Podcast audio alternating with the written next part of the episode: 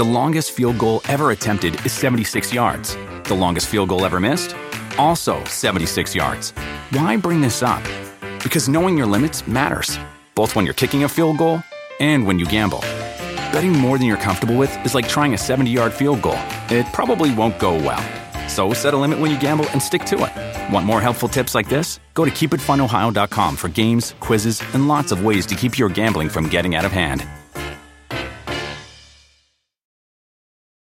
You like to watch new stuff, right? Well, go to Hulu and see what's new, because Hulu has new stuff all the time. Like Vanderpump Villa, the new docudrama starring Lisa Vanderpump, where first class luxury meets world class drama. A new season of The Kardashians starring The Kardashians, of course, and Grand Cayman, Secrets in Paradise, the sizzling new reality show set in the tropical Caribbean. It's all new and it's streaming now on Hulu. The following program is a podcast1.com production. He's a world champion wrestler, best-selling author, actor, and lead singer of Fozzy. Now, now he's rocking the podcast world. Yay! This, this, this is Talk is Jericho. Talk is Jericho, starring Chris Jericho. Welcome to Talk is Jericho. I am your host, Chris Jericho. Welcome to the show. Jerichoholics Worldwide, how are you doing? Thank you so much for listening this week. We got Bret Hart, second part of the Bret Hart interview. It's funny though, because when I called him, he said he only had 60 minutes, but we were talking so well that I didn't tell him that we were going to do it for two shows. I was trying to keep him on the line. It was like when you see one of those spy shows when you have somebody on that you're trying to tap the line and find out where they are and you go, just keep them on the line as long as you can. That's what I was trying to do. So Bret, I got two great shows with him. Had a little bit of feedback issue. Uh, I think there was something wrong with the phone line, but bear with me. It's still a great, a great, great, great uh, episode, and it's like uh, working at a bell factory. After a while, you don't even hear the bell ring anymore. So if you have a little feedback issues, I know about it. I'm sorry. Happens sometimes. Didn't want to cut off the greatest, one of the greatest world champions ever, and tell him, ask him if he had a landline. Uh, although maybe I should have. See, that's the things I can learn here on Talk is Jericho. But you're going to love the show anyways.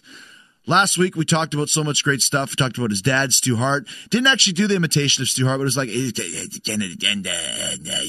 bastard, uh, oh, you're kind of a, big guy, uh, two two fifty. So that's kind of was Stu's voice was kind of like that. Uh, great guy, very influential, amazing, amazing uh, promoter, and what a character! One of the greatest, most reviled characters in pro wrestling history. Had to have him back though. Wanted to talk more about his WWE time, talk about his WCW time, which he does not pull any punches. I believe the word he uses is that Eric Bischoff is an idiot. but if you haven't checked out the first part of our conversation, download it at podcast1.com. Click on Talk is Jericho, or you can go to iTunes and subscribe to Talk is Jericho. Then it's just delivered to your iPhone or whatever you listen to this show on every week. Doesn't get much easier than that. Also, if you have a question, hit me up at Talk is Jericho. Throw a hashtag on that TIJ questions, and I'll answer anything you want later on in the show. All right, got a little spoiler alert for you. Talking about Sons of Anarchy season finale. Okay? It's a spoiler alert. I got people mad at me because I gave away the, the finish for Dexter on the Nerdist a few uh, months ago. Listen, if you haven't watched the show yet, it was two months ago. You can't be going out in public or listening to pop culture podcasts if you haven't watched the finish of some of these shows. You know I like them. So this is a spoiler alert. I'm now going to reveal what happened. Final scene, unbelievable. Gemma murders Tara in cold blood. I couldn't believe it. I was freaking out. Now, it's funny because they see each other in the kitchen. They go face to face and it's kind of like this this standoff and then bang, they both like both run at each other and then Gemma just starts kicking Tara's ass. And I'm like, okay, Tara's going to make a total comeback here. But she doesn't because then Gemma just like she boots her in the stomach and then throws her in like this sink filled with water and Tara's drowning and they're like, okay, now she's gonna do something. Then Gemma picks up like this two pronged, I don't know, turkey cutter or something and starts stabbing her in the back of the head. Like, are you? Oh, it was the worst. Like, are you kidding me? Just stabbing her in the back of the head and eventually kills her. Now, Sons of Anarchy is famous for having these very uh, gruesome, I guess you'd say, uh, type of uh, uh, scenes. They had one where a guy was getting the, the the tattoo on his back, the big, what do you call it? The big uh, back piece, I guess. They burned it off with a blowtorch because he wasn't in the gang anymore, so he had to get rid of his tattoo. And then there was they, they castrated the, the child molester, or when Tig's daughter got set on fire right in front of him, like oh, just the worst stuff ever. But but Tara getting stabbed in the back of the head. I mean, I can just feel it. It hurts right now. Just gouging with this. and then Juice comes in and finds Gemma over the body of Tara. Now, Juice had just been told by Jax that he's betrayed him and basically he's going to die. Jax is going to kill him. So Juice is like, all right, I'm not going to help you out. I'm going to take care of this. And now Gemma owes Juice huge and might save his life.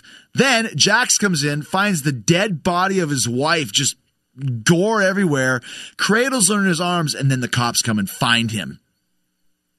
Now, Jax was going to have to go to the police station to turn himself in to save his wife from going to jail. Now, his wife is dead, and the cops think he's the one who killed her. What is going to happen to Jackson? All of the wacky cast of Sons of Anarchy, I don't know, but Sons definitely one of my favorite shows. Rarely disappoints. There's only one bad season. I didn't like the Ireland season, if you guys have seen that. But now, Sons of Anarchy, one more season, and then it's done which to me is okay because once again, like Dexter, like Breaking Bad, like Walking Dead, we're watching these shows because we know that it's not going to end well for these people. It's not going to be a good ending for any of these people. Now, The Walking Dead is a little different because they're good guys for the most part. But Dexter, Walter White, and Jax Teller are all criminals. I mean, sure, Jax is noble because he's getting away from gun running and drugs to just deal with prostitution. But seriously, if this guy moved in next door, you would run screaming, screaming, screaming from him. So you know it's not going to end well for old Jax Teller. It certainly didn't end well for Tara. She got stabbed in the back of the head. What a turkey pick, yo! I don't even know what a turkey pick is.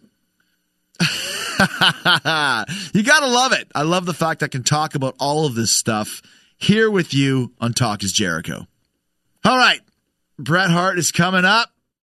The longest field goal ever attempted is 76 yards. The longest field goal ever missed? Also 76 yards. Why bring this up? Because knowing your limits matters, both when you're kicking a field goal and when you gamble. Betting more than you're comfortable with is like trying a 70 yard field goal, it probably won't go well. So set a limit when you gamble and stick to it. Want more helpful tips like this? Go to keepitfunohio.com for games, quizzes, and lots of ways to keep your gambling from getting out of hand. All right. For the second week in a row, Bret Hart is here on the show. Very, very excited to have him. Last week we talked all about Stampede Wrestling. We talked about the initial run with the Hart Foundation. And now we're back for the second week in a row. Bret Hart is here. Very excited to have him on. Uh, so we're talking about the about when you and Neidhart were together as the Hart Foundation. Uh, huge act. I mean, very very popular. But you mentioned earlier that you went to Vince for years and, and told him that you wanted to become a top guy. When was the decision made, and how was it made to kind of split you guys apart? And was there always a plan for you to to get to that next level? Um, I mean, obviously they gave you the chances for it, but did you think you would ever make it to becoming the world champion when you first split up with with Neidhart?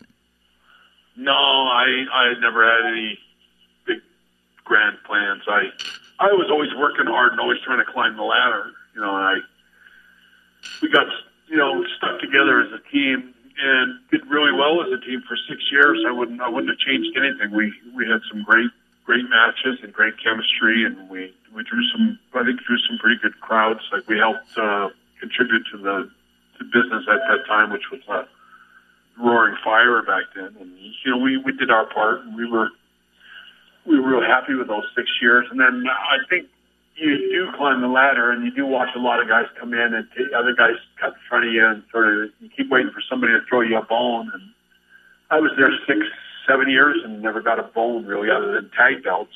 Right. And when we lost the tag belts, which was we sort of knew was a sort of a limited thing, that they had promised me for about the third or the fourth time that they were going to give me a big push in singles by myself, and they were going to split us up. Uh huh. And so I said, okay, well, I'm, I'm waiting for that. Just let me know when you're going to do that. And so then they took the belts from us and said, okay, now we're going to make you a, a single guy. And they told me to come up with a submission hole. And eventually, I was the one I think that came down I'll put the, uh, the scorpion on or a version of it or whatever. And, Right. uh, Vince said we'll call it. Uh, I think Vince is the one that said he liked the sharpshooter as a name, and we sat around, kind of just talked about it. But that's what we kind of have me in mind for a single push, and uh, you know, because uh, you, sometimes you can read the writing on the wall, and uh, whenever they turned me babyface and kind of gave me a push, they usually pinned me. Like I didn't go anywhere. Like uh, my big push went nowhere, and I Right. Mostly just jobbed out for bad news and different guys or Dino Bravo, and then they throw me back into tags, and I never really got a push. And I think one of the the things that they felt about me at the time is that I couldn't do promos.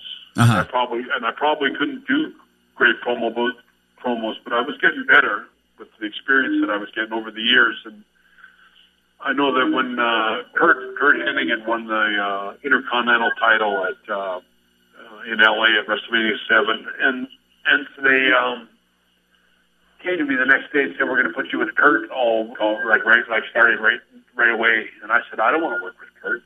He just got the title. Uh huh. Why would I want to work with Curt?" And I said, "Well, you're going to put, you're going to have great matches." And I said, "You guys promised me a big push. I said, whoever works with Curt's got to put him over. Oh, right. You're going to, you're to give me a big push and stick me with Curt and just have me drop out again." And then I, I, I missed the, I missed the chance, you know. Right. Said, you guys promised me a big push. You've been, I need to get my hand raised the first time I go out this time, rather than go out and get clobbered the first time I go out as your as a baby face. And I remember I stood my ground on it. I refused. I said I want to work with Curt. I'm not working with him. Uh huh. And they were like, I remember Pat was like pleading with me. It's going to be great all summer. And I said, I, I just knew. I said it's it's the next guy that worked with Curt is going to get the title. I didn't tell him that. Yeah. I said, I know that whoever works with him in, around by the time he gets to SummerSlam, they're gonna they're gonna switch things around, and whoever the next guy to work with Curt is going to be the guy that um, Gets the title. that, you know, be that's that's the guy to be, not the, not the first guy. Interesting. Yeah. And so they end up switching things around, and they threw Davey in with Curt. Bulldog got a what he what he needed was a, was a push too at the time, and they gave him a push with Curt. And about uh, June, they came up to me and said, "You're working with Curt at SummerSlam." And uh, then they told me I was going over, Ah. and uh, and I kind of got the push. I think Curt did a lot for me. Curt went to bat for me, and uh, I think offered to put the belt on me. uh, Said I deserved it. In fact, Curt uh, could have just uh, he, he had injured his back already, and could have just taken the uh, you know the injury thing and gone out. And uh, I don't think Vince would have any problem with it. But he he Curt actually came back just to put me over. Heard him tell me I came back because I wanted to do that to you. Wow. You did it for me. I helped put Curt over and get him over when he uh, got his first push with Vince. You know, it's interesting. When I was in WCW and there was such a quagmire of political BS, Curt was the, was the one guy or one of the few that always worked hard with, with me and with the guys in my gang and always did his best to, to put us over and to help us out. And, you know, Curt was that type of guy. You know, he, he definitely believed in, in, you know, I don't know if passing the torch is the right word, but of, of definitely passing the knowledge along and, and keeping and doing things for the good of the business rather than the good, good of himself. Curt was a guy that loved working. He loved the good work. He was not a guy afraid to go out there and you know bust his ass for a small crowd or Yeah. a, a, a small town. You know, where as long as he he liked to work with a good opponent, if somebody wanted to work, he like he was a good dance partner. Always, I always thought Curt was one of the safest guys I ever worked with. Safest? You could lie there and let Curt do anything. He never. He was always such a pro. He was one of the best, uh, safest guys I ever worked with. You always had that reputation too, though, Bret. You never hurt anybody, from what I remember. No, I never. I take great pride in that. I I know I never hurt anybody. There's no wrestler that I ever worked with that didn't get get up the next day and work again. Yeah, I think that has a lot to do with uh, being the best there is, best there was, best there will be. You know, I, I, it's kind of a big boast to make about yourself, but I I can sort of wear that banner proudly because I, I never injured one guy, and uh, I wrestled 300 days a year for almost Right. three years. So there's a lot of matches, a lot of bodies that lay there underneath my knee drops. Got a lot of guys that took uh, my punches and stuff like that, but nobody ever got hurt. You mentioned the best there is, the best there was, the best there ever will be. Where did that come from, and did you think of that? Uh, I, it came from the movie The Natural, Robert Redford. Oh, really? Yeah, I, I came up with it on a on one of those uh, TNT shows Uh huh. back a long time ago with Vince. And I remember Vince was one of those. I was really nervous, and I remember Vince asked me a question on the show, and I tried to be cocky and kind of, uh, you know, show that I could be on TV, kind of thing. And I remember I said something about the Hart Foundation being the best there is, the best there was, the best there ever will be. And I just remember it's like that's like my first. I noted in my head as my first tagline. Oh, And then we, me and Jim started using it for Hart Foundation back in the early, early days. And then when I went single by myself, I kind of just kept it. And, you know, it became became a catchphrase for you. You know, it's interesting too. You mentioned uh, about how you you got your initial push with the Intercontinental Championship. It's amazing how how belittled that title has become over the last 10 years or so. Back when you were there and when I was a, big fan, the Intercontinental Championship was the second uh, most important guy in the entire company. I mean, you had basically Hogan and then whoever was the IC champ. You made that such an important belt to the point where you guys even headlined at Wembley Stadium. You and Davey Boy Smith with that Intercontinental Championship. Tell me a little bit about that. well, you know, I always thought the IC belt was kind of the considered the the wrestling Yes, right. The workers' belt. Yeah. the workers' belt, yeah. And uh, the guys that had it were always good workers, for the most part. Good, Yeah. solid, hard-working guys that like Tito and Greg Valentine and Pat Patterson. And, you know, so I, I there was a great history behind that. Uh, Pedro Morales, I think, was another guy that uh, really uh, made that belt. I think Chief Jay Strongbow and one. Anyway, the belt always meant something. I always thought it did in uh, in the New York territory. Anyway. Sure. And you know, I, I know that um, for Wembley, I remember telling Vince in August, months, maybe even June or July, maybe July of that year. Um, I told him I said that we we should go on last, and he said, "You think you can carry it?" I said, "I said I don't think I want to be the match that goes on after us." I said, "Nobody, not one match will be able to follow us." Wow. And he goes, "Are you sure about that?" And I said, "I'm absolutely 100 percent positive." And uh, he changed it, put me and Davey on top. Who, who was who was originally supposed to be on top? Who was the champion I at the think it time? was Warrior and uh, Oh, Warrior and uh, I'm thinking Macho Man. I think wrestled, okay, yeah, because Warrior was probably the champion at that point. and it was uh, it was you know it was a good call. There's no way, no way that any uh, anybody on that card could have topped that match that night. Right. Well, especially you know Davey being the hometown or the home country hero for sure. You know, it was a funny thing, Chris. When you, I don't know how often you in your life you you, you can sort of you can sense how things are going to go. And I, I was really over in uh, England and Germany back then, like uh, over, like super over, like Right. way more than than I was in North America. Mhm. And um, I actually was more over than Davey in in the UK, and Oh I knew it. Yeah. And Davey was really over. Yeah. But I knew as soon as they put me against Davey, that the fans, all those fans that I had, they, they would have to sort of go with Davey because it's a national pride thing. I just knew that going there and wrestling Davey, that people wouldn't really think about the match too much. Bret Uh-huh. Hart versus Davey, until we actually got to the ring, and when suddenly you see Bret Hart and you go, "Geez, you know Bret Hart never loses. He's Intercontinental Champion. He's, you know, I, I was over at that point, and I know that they." fully thought that I would win the match. But at the same time, they're going Bulldog wrestling in England. Bulldog's going to go over. And so I think when when fans see him and I looking at each other in the eye at the beginning of the match, the first time they've really thought about it, it's they saw the, the building, but they're going, yeah, Bret Hart versus Bulldog, and it's like, wow, you know, Right. who's going to win? They don't. There's a big question mark into what the finish is going to be. And that's what I loved about that match at Wembley was uh, it was um, such a great uh, story to tell. Two baby faces, one uh, you know, and, and one being from England, and just that whole drama that uh, that we told. I always think it was one of the most uh, powerful matches I ever had. Is it one of your favorites?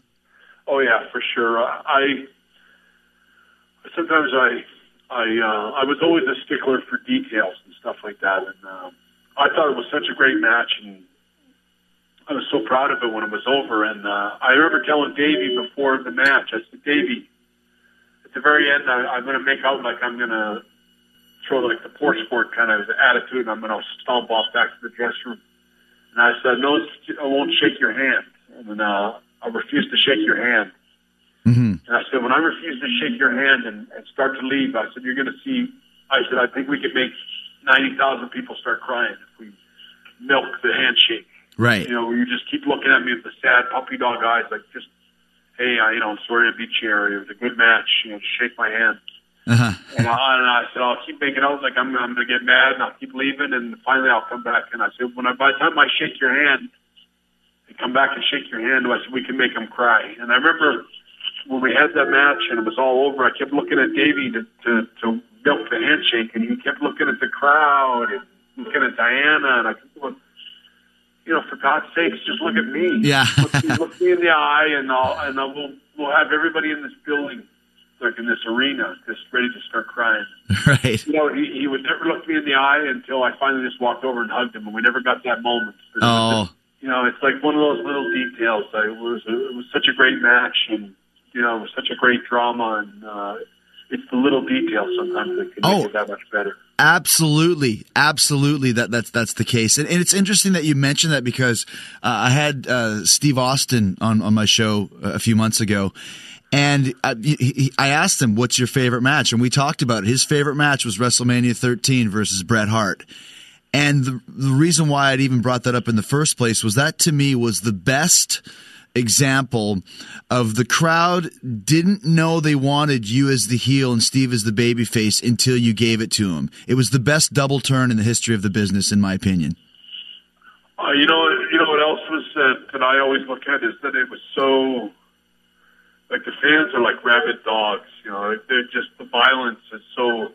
When I look at UFC today, and I go, people that watch UFC, they want the knockout, they want that. Yeah, they want the car crash, they want NASCAR. that- They want all that violence, and it's like I look at WrestleMania 13. It's like I gave you all that without, except for no animals were harmed in the making of this movie. You know, it's like, you know no faces were punched and teeth knocked out and black eyes. And you know, I'd much rather. I'm so much more proud of my career and my uh, my uh, my my accomplishments in my career in knowing that I was a pro wrestler and that I didn't have to make a living as a UFC fighter, where I had to really punch out my friends for real and beat up Right. people that that are my friends and peers. And uh, it seems to me that's a really tough, hard way to make a living. And uh, you know, but when I watch WrestleMania 13, it's that's the beauty of what pro wrestling is.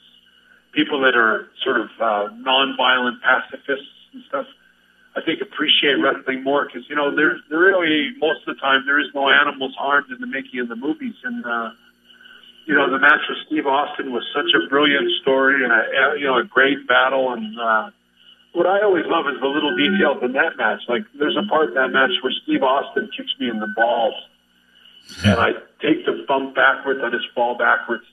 But it's just so real. Like Yeah. it's just so intense so real that you go I don't know how. I mean, when I watch it, I go, "It's, it's some great, great stuff." And Steve was a great, great wrestler. I, I loved working with Steve, and uh, I I missed working with Steve after I left the company. I would have loved to have uh, played more of a part in his career In the ascension. Yeah. Yeah. Well, it's interesting. It was almost because you left was one of the reasons why he grew. They had they had to build him quickly, and I think 13 was was the perfect time for his turn. You obviously sensed it. The other great part of it too is when Shamrock pushed you and you didn't push him back. That was like such a pussy thing to do. You know, it was like it's such a great, great, great moment in, in, in wrestling history for sure.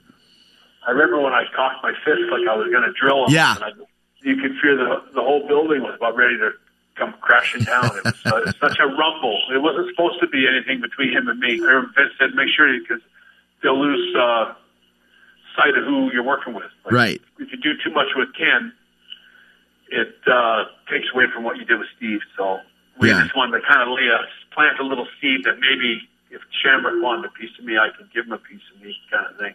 It was great. and I loved it. How was it working? Uh, one of your other f- programs that I loved that you did was the one where it was brother versus brother, you versus Owen. How was that working with, with him and kind of being one of the reasons uh, to, that Owen finally got his shot and finally got to show off his real talent was basically because he was working with you. Well, you know, Owen was a really good wrestler from right from the start. I think Yeah. much like me, he grew up watching it, and we both got established in wrestling pretty young. Like, uh, you know, I was working on top for my dad within two or three years in the business, and Owen was working on top for my dad within a few months of being in the business.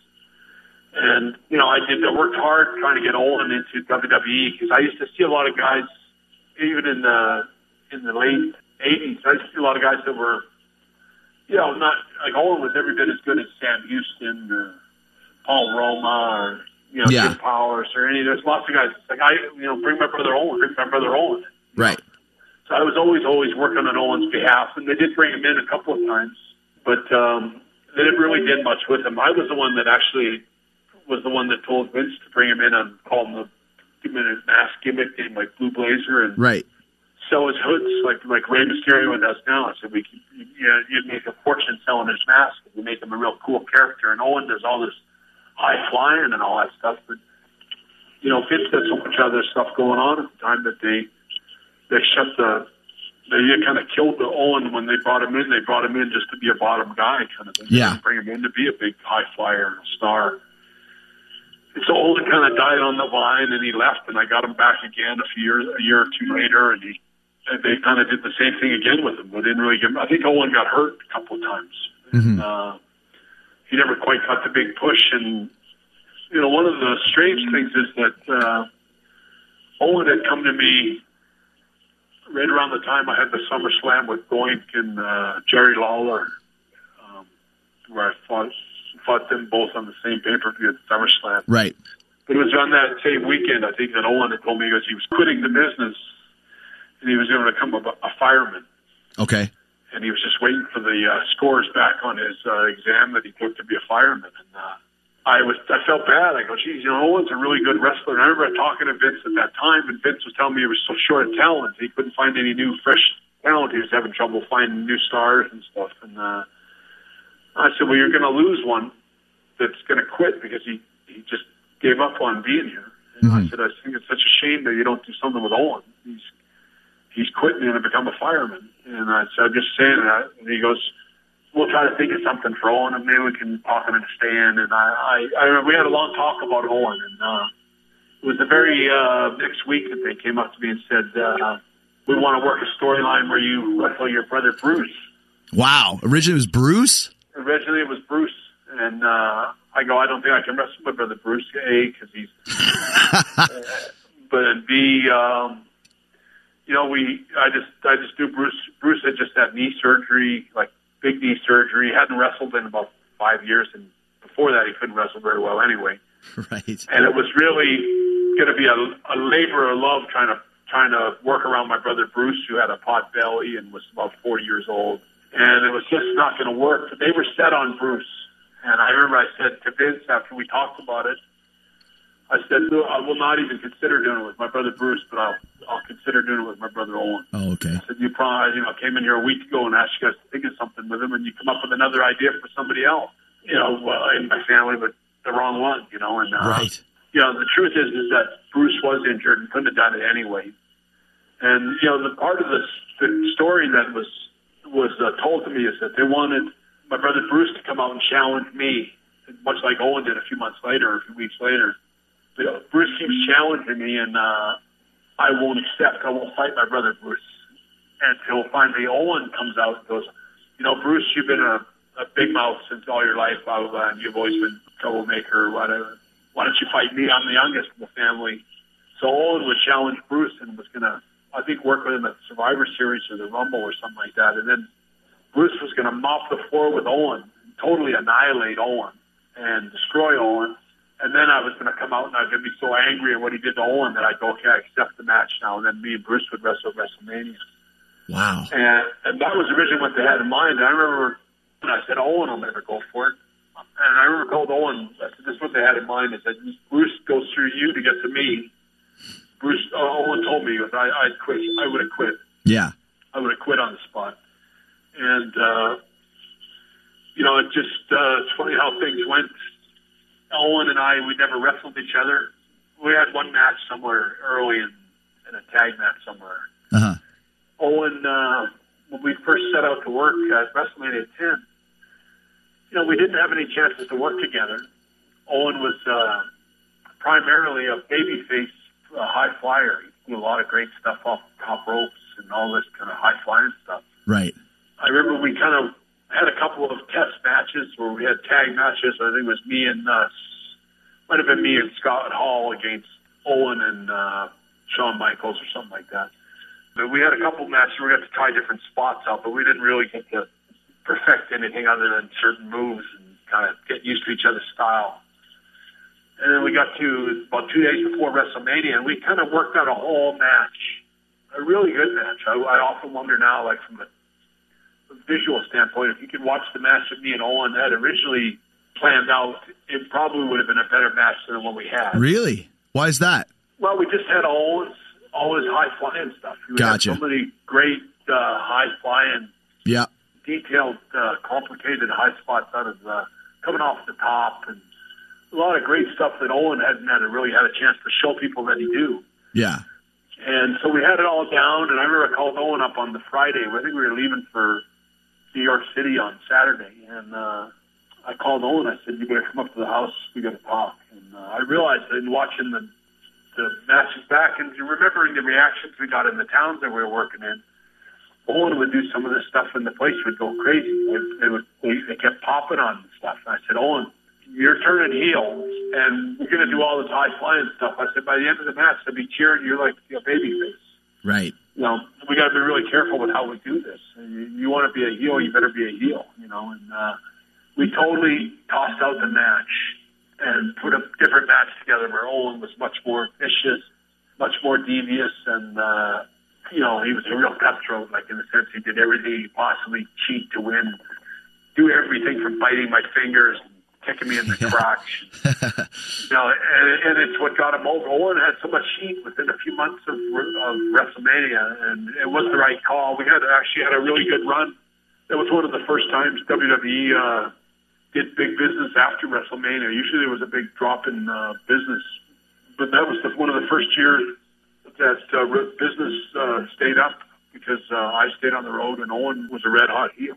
Yeah, it was it was such a good match too. It's funny because a lot of people talk about uh, Michaels and, and Razor, the, the ladder match they had, but for me, the best match on that show was always Bret versus Owen, and it kicked off the show, and it was hard to follow it. You talk about trying to follow a match like that. It was it, the story was amazing. It was kind of Owen's coronation. It was it was a great moment for sure. Yeah, and it was really hard for two wrestlers that had never worked with each other. And a fairly complicated storyline in that sense, from a worker's standpoint, how to bring out the best for the for the story and the match. For two guys that never worked with each other, I think WrestleMania 10 stands out as one of my greatest accomplishments it was really hard to do, and and and at the same time, still be over at the end of the night when I won the title, and Yeah. still have Owen over as a red hot heel, and uh, it was a really um, well executed uh, storyline. The longest field goal ever attempted is 76 yards. The longest field goal ever missed? Also 76 yards. Why bring this up? Because knowing your limits matters, both when you're kicking a field goal and when you gamble. Betting more than you're comfortable with is like trying a 70 yard field goal. It probably won't go well. So set a limit when you gamble and stick to it. Want more helpful tips like this? Go to keepitfunohio.com for games, quizzes, and lots of ways to keep your gambling from getting out of hand. Hey everybody, Steve Austin coming to you from Podcast One Studios in Beverly Hills, California. I got Rowdy Roddy Piper. boom, up the bagpipes. And I used to play them like Jack Benny. Just total, actual torture to boo me. They start booing. Don Owens stops me. He says, now, I can't play the bagpipes, and neither can you. Download it now at podcastone.com. You're listening to Love Advice with Leanne. Caller, you're on the air. Uh, hi, Leanne, longtime listener, first time caller. why, in your professional opinion, do you never take my calls off the air? Is this Carl? Yep, it's Carl. I mean, we had a few dates, everything was great. I thought, uh. Well, you know, when you switch to Geico, you could save a lot of money on car insurance.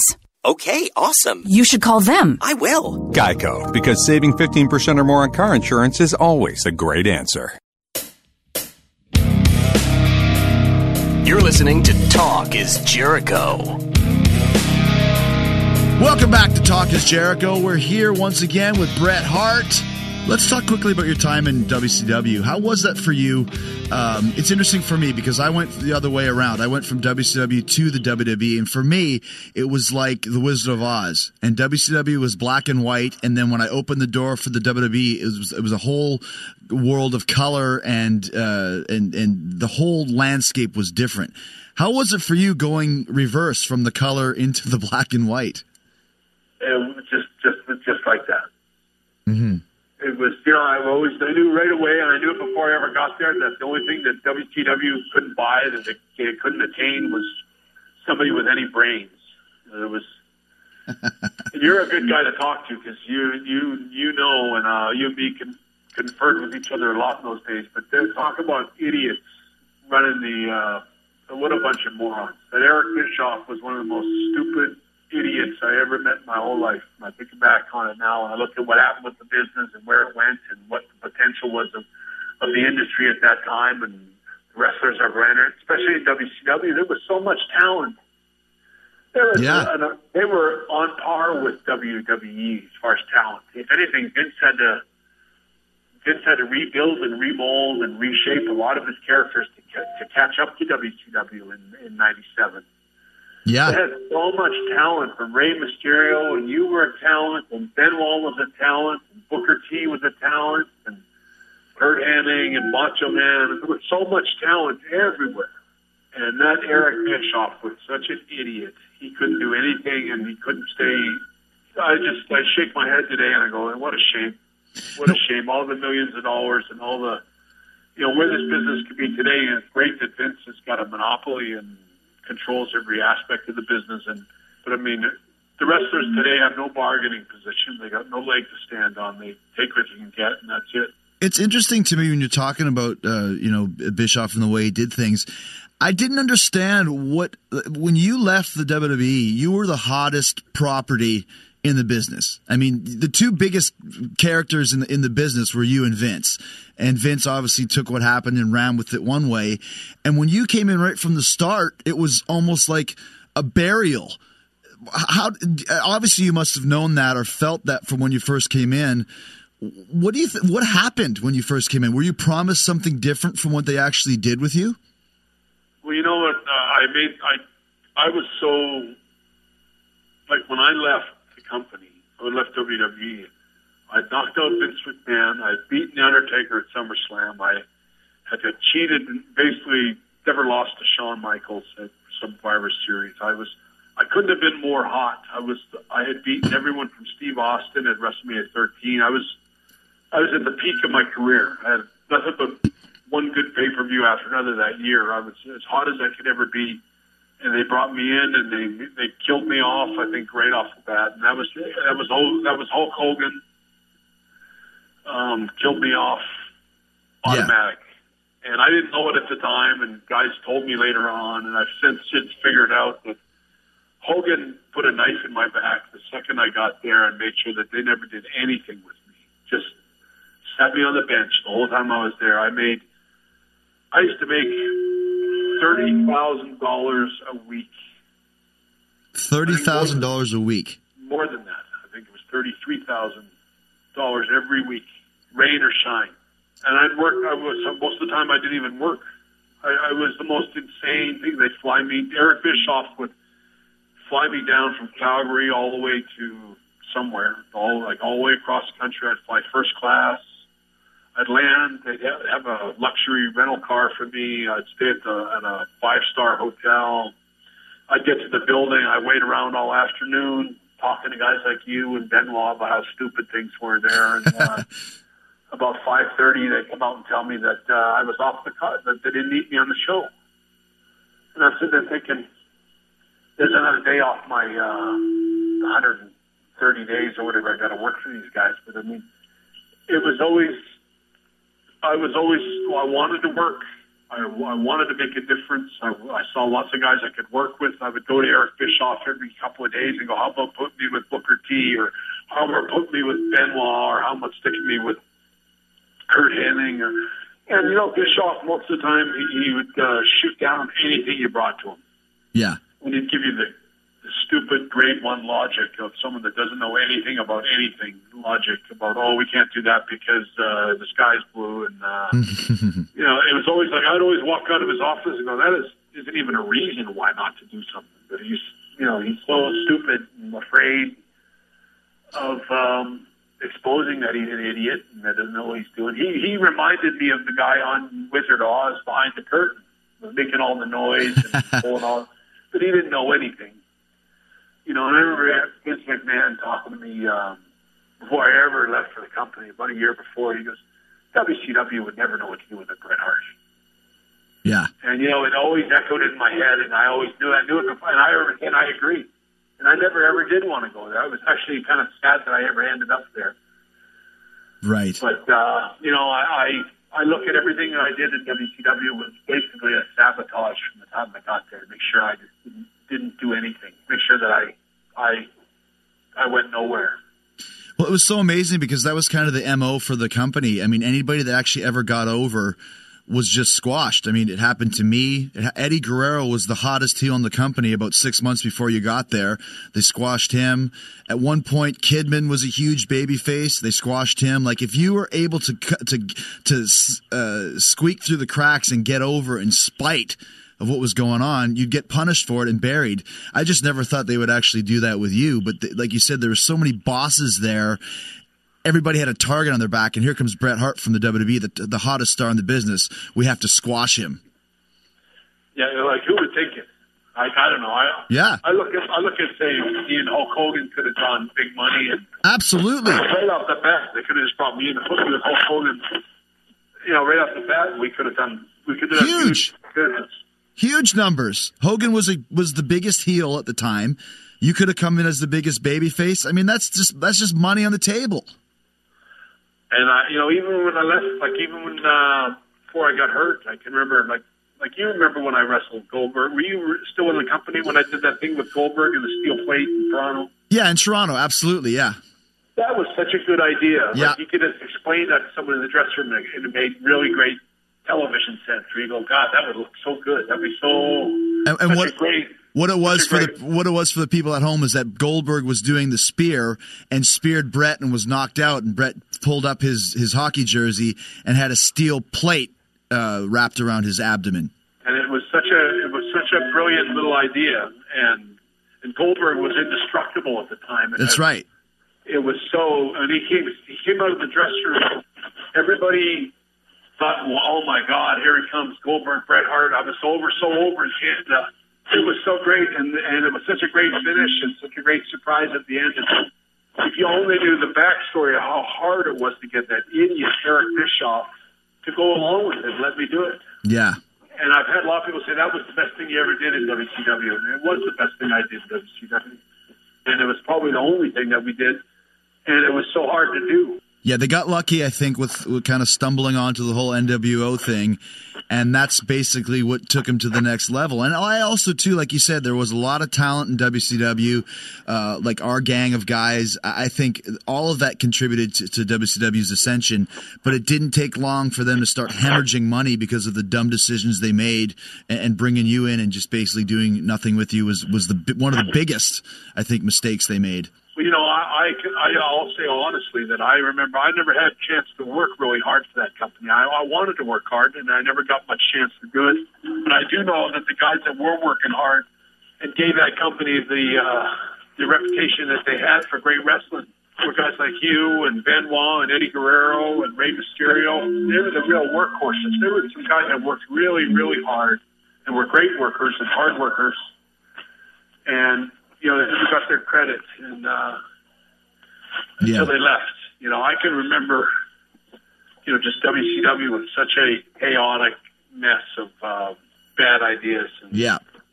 Well, like you said, it, it, there there's no reason, there's no uh, mystery as to why they went out of business. But you know, you mentioned you got kicked by Goldberg, and that was kind of the end of your career. You made amends with the WWE. How is it for you now with Vince in, in the WWE? You still work there from time to time, making appearances, etc. Uh, it's good. I, have a good rapport with them now, and I, I'm glad I came back. Uh, we forgave all this stuff with Shawn and Vince. And, you know, I think it was good for everybody. You know, I think everybody after all the smoke and after Owen's tragic death and everything that happened, I think everybody just felt really bad about everything, Right. including Vince, including Shawn, everybody. And you know, I know I didn't feel very good about anything. I'm glad that um, you know that I was smart enough to realize that the best thing to do. I, after I wrote my book, I realized that I said everything I wanted to say and needed to say, and you know, it didn't do any good to Yeah. to have a chip, chip on my shoulder. And I think that's what I left everyone with after my book was that I was a bitter, kind of resentful of uh, the business in general and stuff like that. And I, I thought I don't, I, I love the business and I love the guys in it. And I, I'm very grateful for everything that uh, Vince did for me and uh, Yeah. the chances that he took on me. He took chances on me that Bischoff and Hogan and those guys never never did with me. He's the guy that really was the only guy that ever gave me a chance. And I owe a lot to Vince, and I and I'm I feel bad about my own part in things in the sense I I, I wouldn't change anything I did with that whole screw job stuff. But I mean I, you know I I'm sorry that I let things get to that point too. I think I I certainly. uh threw my share of gas on the fire, and I think Shawn had his problems then, and Yeah. you know, in the end, you know, I, I remember Shawn once upon a time was a, was a really good friend of mine, and I think that's what made me think about kind of bury the hatchet was, you know, maybe we could make friends like I used to be with him, and uh, you know what, Shawn and I are good friends today. Yeah. You know, and even Vince, you know, we stay in touch, and I'm on good terms with uh, WWE. If they need me, I'm happy to be a, a sort of a a legend or icon for them, and I'm grateful for everything they did for me, and I just hope that uh, it stays that way.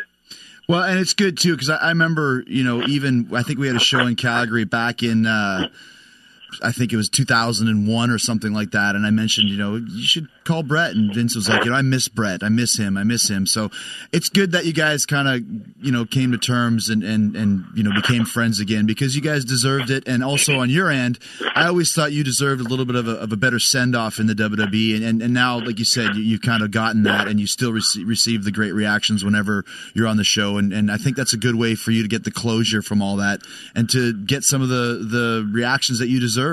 Yeah, you know, I, you know, we had a, you know, a, a falling out at the end, which was in a lot of ways took a few minutes to happen, a few hours, maybe a few days. Right.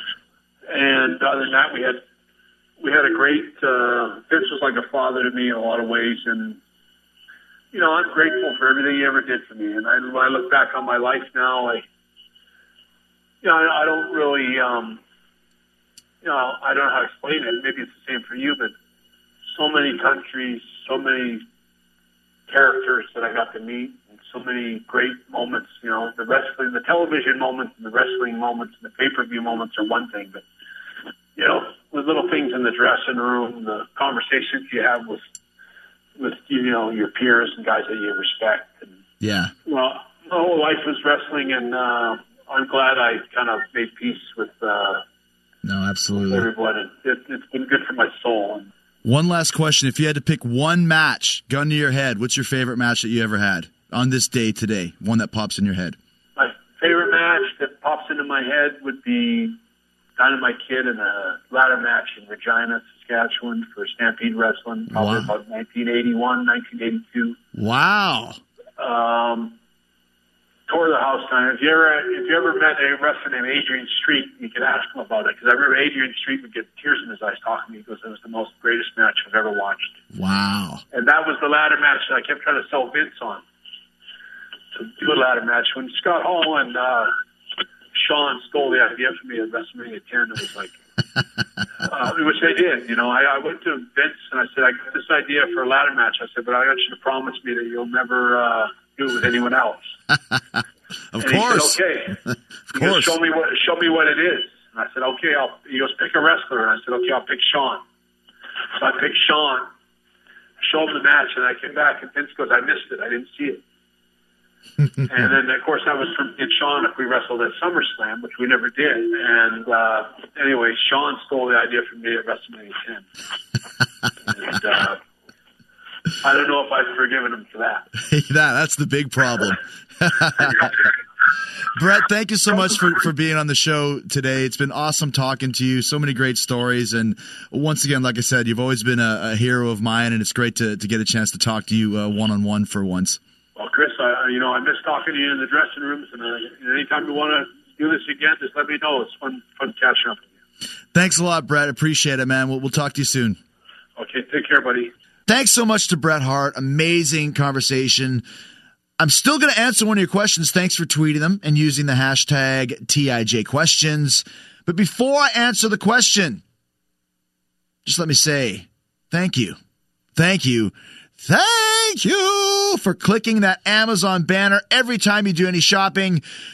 It helps me help you keep this show a rolling. The show kept a rolling all night long. The show kept a rolling all night long. The show kept a rolling all night long. The show kept a rolling all night long. Just go to podcastone.com, click on Talk is Jericho, and hit the Amazon banner. Listen, it's not going to cost you anything more. There's no hidden fees or anything. Just every time you buy something on Amazon using my banner, you access Amazon through Talk is Jericho. Amazon kicks back some money to this show. That's how we can keep it running. I have some Halls here so that my throat doesn't get sore. Halls cost money, people. I got to pay for these Halls. The best way to do that is if you click on Amazon, I can buy Halls. Maybe I can even buy Halls on Amazon. I can click on Amazon myself. If you can buy a house on Amazon, do it but do it through the Talk is Jericho link. Go to podcastone.com, click on Talk is Jericho show page, and use my Amazon link. Very simple, people. Love it. All right, here is the question for the week. At that Miguel Lopez from Chicago asks, Were you ever starstruck by any musicians that you have met? Yes. Starstruck by James Hetfield. I wrote about this in my third book, which we talked about last week. I met James for the first time in Chicago, incidentally, home of that Miguel Lopez. Backstage after his show, and I was so scared to meet him, and I went up to him just like total fanboy. Thank you, James, for, for all of the music, and I just love your lyrics, and I, I just think you're the best. And and and, and James was just kind of looking at me. I remember he was wearing like this big giant hunting parka. and he's like, "Oh, thanks, man. No problem. My pleasure." And I was like, "Oh, thank you so much, James, for for everything you've done." And can I take a picture with you? And I took a picture with James. And then afterwards, I had to literally walk into the corner of the room and balance myself so I wouldn't f- pass out. I felt like I was going to cry. Like, oh my God, I just met James Hetfield. Oh my God, I just met James Hetfield. Oh my God, I just met James Hetfield. It's like, I was so blubbering fanboy. Second time I met him, third time I met him, fourth time I met him, and now I still am kind of intimidated by him, but at least I can have a conversation with him without acting like a dummy. I saw him at the Metallica 30 year anniversary, and he had lost a bunch of weight. And I asked him, What did you do? And he said, The caveman diet. Asked him what the caveman diet was. I then went on the caveman diet and lost about another 15 pounds. Remember when I came back in 2012 after the uh, End of the World as We Know It promos and I was super ripped? That was because of the caveman diet and because of James Hetfield. So thanks to James Hetfield for helping me through my childhood and helping me not go through my adulthood as a fat bastard. uh, thank you so much to you for listening to Talk is Jericho. Great, great time hanging out with you guys. Such a blast. Thank you so much for enjoying the show.